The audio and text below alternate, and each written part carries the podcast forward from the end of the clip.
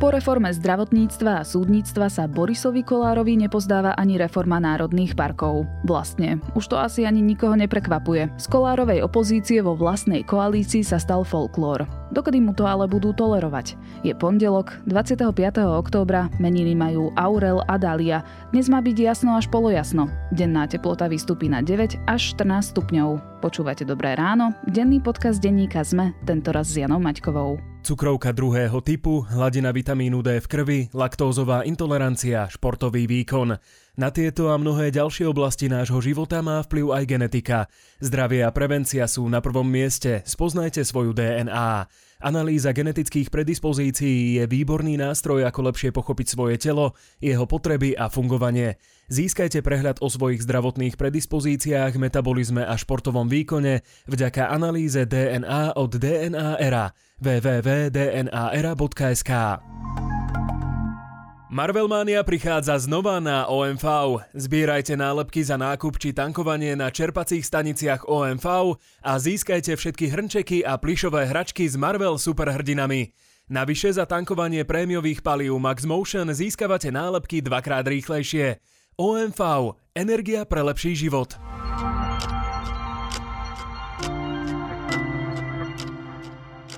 Začneme krátkým prehľadom správ. Generálny prokurátor Maroš Žilinka opäť využil paragraf 363. Zbavil obvinenia Petra Brhela, brata známeho slovenského oligarchu Jozefa Brhela, informovali hospodárske noviny. Brhel bol stíhaný v kauze Mýtnik. V prípade ide o podozrenia z manipulácií pri utajených IT tendroch na finančnej správe v hodnote desiatok miliónov eur. Nová už tretia verzia súdnej mapy počíta so zrušením štyroch okresných súdov. Pôvodne sa ich počet mal znižiť z 54 na 30. Nadalej sa však počíta so vznikom mestských súdov v Košiciach a Bratislave, informovala ministerka spravodlivosti minulý piatok. Digitálny COVID preukaz nie je zdravotnou dokumentáciou. Znamená to, že napríklad reštaurácie majú právo vypýtať si preukaz od návštevníka a ten má povinnosť ho preukázať.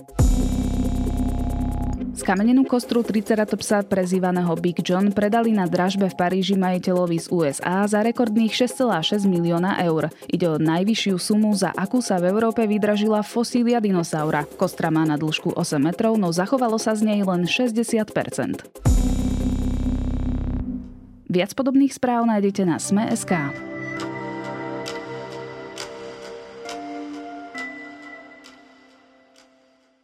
Keď premiér Eduard Heger vyhlásil túto jeseň za reformnú, asi si ju takto nepredstavoval. Jeho koaličný partner Boris Kolár zmieta všetky navrhované reformy zo stola. Odsudzuje svojich kolegov, že zmenami chcú vyľudniť regióny a strpčiť život poctivým občanom. Dohoda je v nedohľadne, napriek tomu, že ide o reformy viažúce sa k miliardám eur z Európskej únie. Viac sa o aktuálnom stave v koalícii porozprávam s komentátorom denníka SME Petrom Tkačenkom. Súhlasíme s tým, že treba urobiť reformy, musí to byť kvalitné, samozrejme, no ale v tejto forme je to pre uh, viacerých poslancov nepriateľné. Takže síce vy sa teraz sústredíte a pozeráte všetci na hnutie sme rodina, lenže to vám nepovedia, že tam 5, tam 10 poslancov z ďalších koaličných strán za to nie je ochotný a pripravený zahlasovať. Pán Budaj vedia, Peťo, stiahol, lebo... dokedy bude Boris Kolár trhať všetky navrhované reformy na márne kúsky?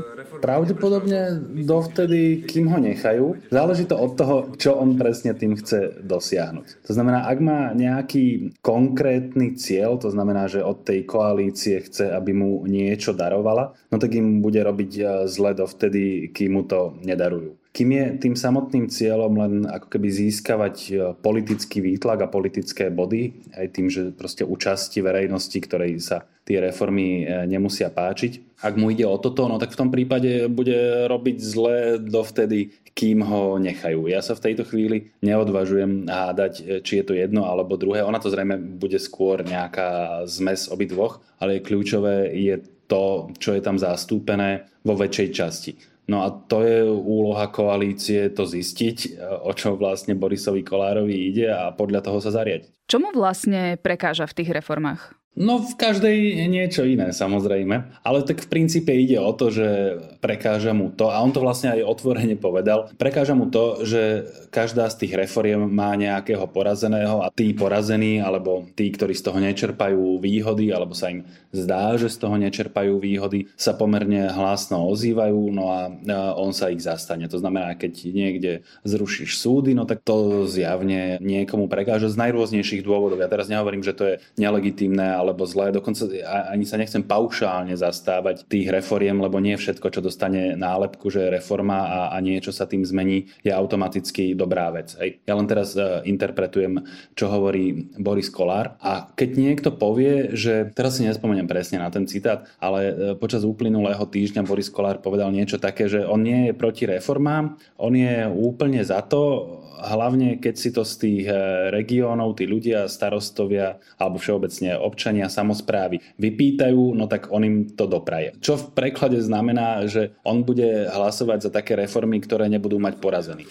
Akurát také reformy ešte nikto nikdy nevidel. Čiže toto je veľmi problematická situácia. No, ja som to hovoril, ja vždy sa stretávam so samozprávou, čiže s primátorom a e, dotknutými starostami e, tej spádovej oblasti. A kto to má vedieť? Úradník na ministerstve, ktoré nevyšiel ďalej ako za Trnavu? Alebo to má Čiže Boris Kolár sa stavia do akejsi takej pozície, že on je ten, ktorý chodí po regiónoch, počúva tých ľudí a jeho koaliční partnery sú tí, ktorí s nikým nediskutujú a rozhodujú od stola z Bratislavy? Toto vyzerá ako keby som mu to aj z nejakej tlačovky zobrala. Myslím si, že, že presne tak toto hovorí. Dokonca si myslím, že vo viacerých e, prípadoch má pravdu, ale to v tomto prípade nie je až také dôležité. Dôležité je naozaj to, že tá retorika, ktorú ty si použila a, a som si istý, že si to nemyslela nejako zlomyselne a ironicky, tak e, to je retorika opozičných strán. Presne takto sa správajú opozičné strany alebo nejaké záujmové združenia, e, ktoré, ktoré si neželajú majú ten typ zmien,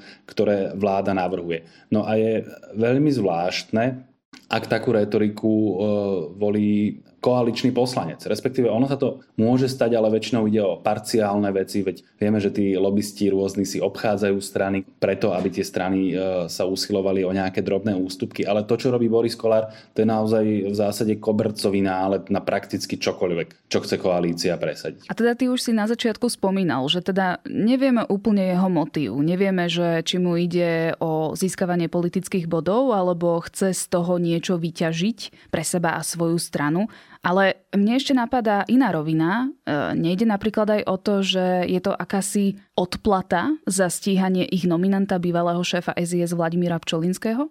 To je zaujímavá myšlienka a, a nehovorím, že zlá, ale priznám sa, že v tejto rovine som nad tým neuvažoval. Mne sa zdalo, že tento typ konfliktu oni prenášali do konkrétnej debaty o tých e, bezpečnostných zložkách a, a zmenách paragrafu 363 a podobne. Že tam ako keby oni samozrejme oni mali problém s tým, e, s tou väzbou e, Vladimíra Pčolinského a všetkým, čo sa okolo toho dialo. Ale zdá sa mi, že tento typ konfliktu oni udržiavali v tej bezpečnostno-spravodlivostnej debate. Tento stav je tu už dlho, vlečie sa v princípe niekoľko týždňov a mne napadá otázka, že dokedy sú jeho koaliční partnery ochotní tolerovať mu to?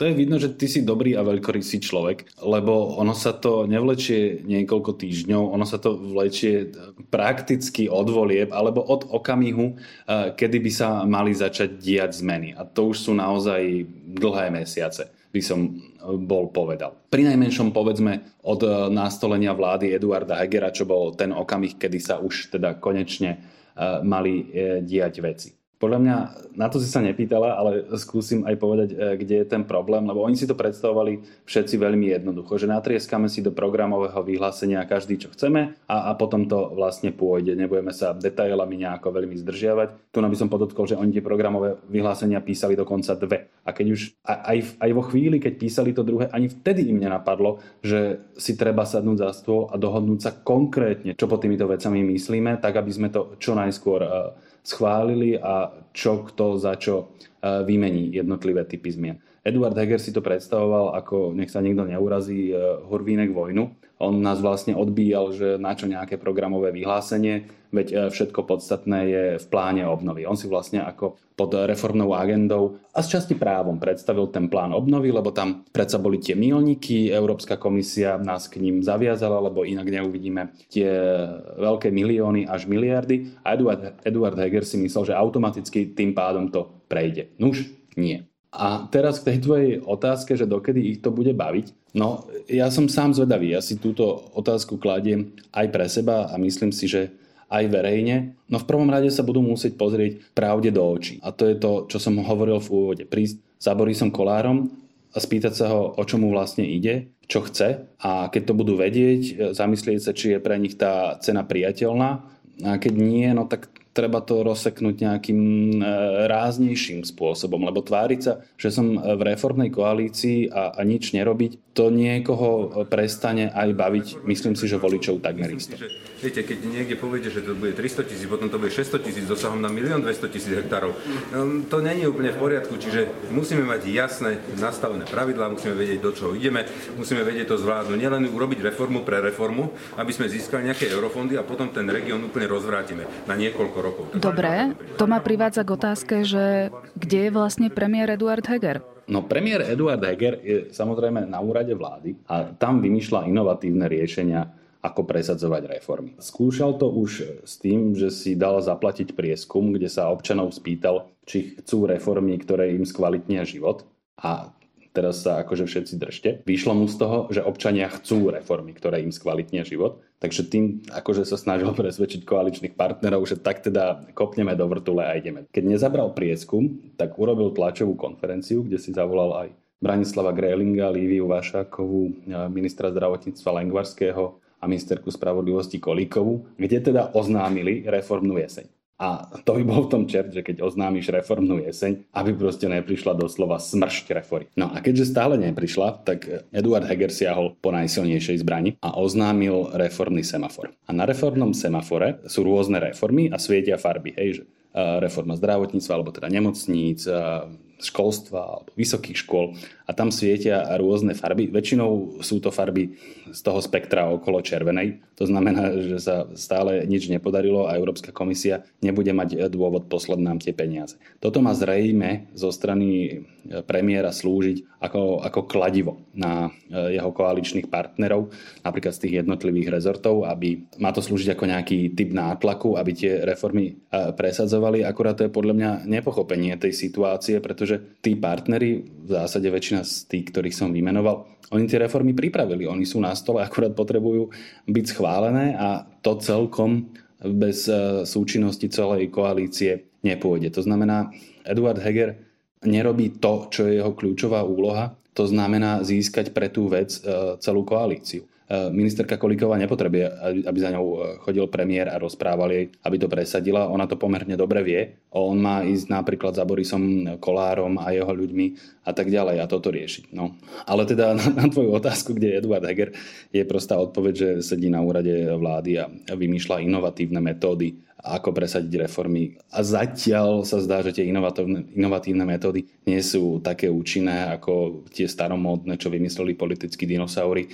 To znamená nájsť politickú zhodu a politicky to pretlačiť. Ono to teda vyzerá, že Eduard Heger chodí okolo Borisa Kolára po špičkách a získava čas. Ale má reálne ten čas? Ty si teda hovoril o tom, že tie reformy sú naviazané na peniaze z Európskej únie a my musíme preukázať Európskej komisii, že niečo robíme tak nie je práve toto tým hnacím motorom, aby sa čím skôr s kolárom stretol, sadol si za jeden stôl a prípadne aj buchol po stole? Myslím si, že to, čo my si tu rozprávame posledných 10 minút, každý, kto trochu rozumie zákonitostiam politiky a, a spôsobom, akým sa presadzujú e, takéto náročné zmeny, zhruba vie, čo treba robiť. Akurát musí to mať e, človek aj v povahe. Podľa mňa problém je ten, že Eduard Heger to poprvé nemá celkom v povahe byť takýmto silovejším hráčom. Ono sa o ňom hovorí, že človek kompromisu a zhody a tak, ale to zďaleka nie je dostatočné, keď chce človek presadiť takéto závažné zmeny. No a potom je tu ten objektívny fakt, e, že on nie je predseda a líder svojej strany, on za sebou nemá nejaké e, širšie parlamentné krytie, hoci nejaké by sme asi našli. No a Igor Matovič zjavne túto vôľu e, búchať po stole alebo robiť nejaké radikálne rezy s Borisom e, Kolárom nemá. Oni zazneli nejaké náznaky, to bolo pri tých diskusiách o paragrafe 363 a podobne, že ak teda sa s Borisom Kolárom nebude dať normálne dohodnúť, nech ide a podobne. Možno nie až takto vulgárne, ale v zásade podobne to zaznelo ale to ako keby trochu odišlo do stratena. Podľa mňa Eduard Heger nemá tú silu, aj keby chcel, aby, aby toto urobil a Igor Matovič to podľa mňa urobiť nechce. E, v zmysle, on nemá vnútornú e, vôľu ísť s Borisom Kolárom do naozajstného konfliktu, kde by sa e, naozaj hralo o tie veci, že teda buď reformy alebo koalícia a podobne. To znamená, že ja si myslím, že Eduard Heger vzhľadom na tieto okolnosti a svoju povahu je žiaľ odsúdený na tú rolu blúdneho Holandiana, ktorý bude chodiť a rozprávať a, a, a tešiť sa a potom teda bude samozrejme striedavo trochu smutný, že tie nádeje nie sú vyplnené. Plán. Čiže ne, nemám z toho moc optimistický záver. Plán obnovy, ako viete, je to výnimočne, výnimočný a dobre napísaný dokument, ktorý má potenciál zmeniť Slovensko. A to je priorita mojej vlády a ako teda z toho von? Lebo samozrejme my tu nie sme od toho, aby sme radili vláde alebo teda koaličným partnerom, ako si vyjasniť problémy medzi sebou, ale ty si napísal vo svojom komentári, že Borisa Kolára si treba kúpiť alebo vyhodiť. Takže čo z toho? Ako veľmi správne vravíš, my tu nie sme e, na to, aby sme im hovorili, čo konkrétne majú robiť, ale môžeme im občas e, drzo poradiť, že keď si utriedia priority, z čoho majú na výber. To je samozrejme, ja sa neodvážujem teraz povedať, či je lepšie ho kúpiť alebo vyhodiť. Ja napríklad neviem, aká je jeho cena, čo by si za to pýtal, čo by bol ochotný za to pustiť. V podstate si viem predstaviť obidva scenáre, ktoré by za istých okolností mohli poslúžiť Slovensku. No ale ľudia v koalícii sú povinní toto vedieť. Predovšetkým lídry tej koalície. To znamená utriediť si priority, čo naozaj chcú, za akých okolností je vlastne pre nich tá koalícia už e, stráca zmysel. Teraz e, ale nehovorím o tom, že byť pri moci, že položiť vládu, ale hovorím o tomto formáte koalície. To znamená aj s Borisom Kolárom. Že napríklad, kedy to pre nich stratí zmysel tá, tá pohodlná väčšina, ktorú on im poskytuje, ale v podstate je, impotentná tá väčšina. No a potom od toho závisí e, všetko ostatné. To znamená, treba si utriediť priority, zistiť, kde sú, čo sa dá kúpiť, e, za akú cenu. Potom vnútorne si povedať, aká cena je priateľná, lebo vždy je to z časti aj morálny kompromis, to sa nehrajme e, na slepú babu, to tak jednoducho sa stáva. No a potom z toho vyvodiť závery. Ono to znie samozrejme takto jednoducho, je to oveľa, oveľa zložitejšia vec. Tam samozrejme je vnútrokoaličná, vnútrostranická dynamika. Ale, ale zjednodušene povedané, je to takto. Treba si povedať, čo chcem a čo som ochotný pre to urobiť. Namodelujme si tú situáciu, že v parlamente sa bude rozhodovať o týchto reformách, konec koncov reforma zdravotníctva a reforma, ktorá sa týka národných parkov, bude už na tejto parlamentnej schôdzi. A teda sme rodina so svojimi 17 poslancami a poslankyňami sa zdrží hlasovania, alebo teda vôbec nebudú hlasovať, teda budú hlasovať proti.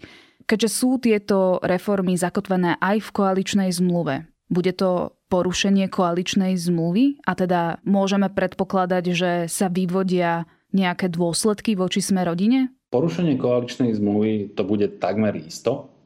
Teda musel by som si pozrieť eh, presne znenie tých legislatívnych návrhov a konfrontovať to s tým, čo je v programovom vyhlásení, ale v zásade si myslím, eh, že sa to prekrýva, pokiaľ viem. Takže áno, porušenie koaličnej eh, zmluvy to bude. To je odpoveď na jednu časť tvojej otázky. A či z toho budú vyvodené dôsledky, ja sa obávam, že nie. Ak sa tá situácia stane tak, ako si ju nakreslila. Prečo? Pretože sú slabí, boja sa. Ja tomu aj trochu rozumiem. Ona je to strašne e, krehká a riskantná situácia.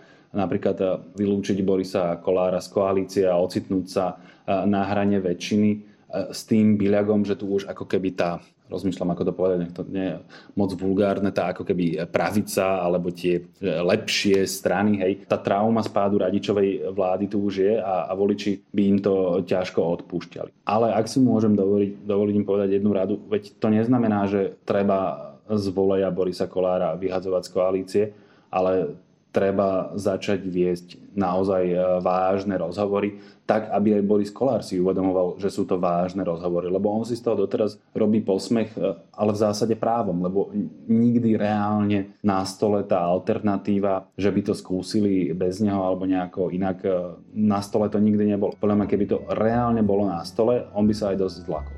Tak uvidíme, ako to nakoniec dopadne. Nakoniec asi v nasledujúcich dňoch budeme múdrejší aj my. Toľko Peter Tkačenko, komentátor denníka Sme. Tento podcast vám prináša Kinekus, exkluzívny predajca náradia značiek Prokin, Inkko a Skveler. Je jedno, či vám chýba niečo v domácnosti, dielni, záhrade alebo kuchyni. V Kinekuse nájdete všetko, čo potrebujete – Presvedčte sa sami v 12 predajniach Kinekus alebo v 150 partnerských obchodoch po celom Slovensku. Všetko, čo potrebujete, nájdete aj v e-shope na kinekus.sk. Skús Kinekus.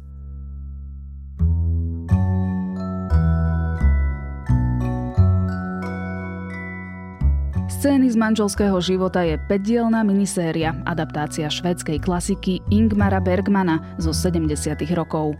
Ako už názov napovedá, zobrazuje manželstvo a jeho zásadné premeny, veľké krízy, sklamania a postupné zmierovania sa. Napriek tomu, že pôvodný scenár má už 50 rokov, scény z manželského života sú nadčasové a nájde sa tam kopec nás. Seriál nájdete na HBO GO.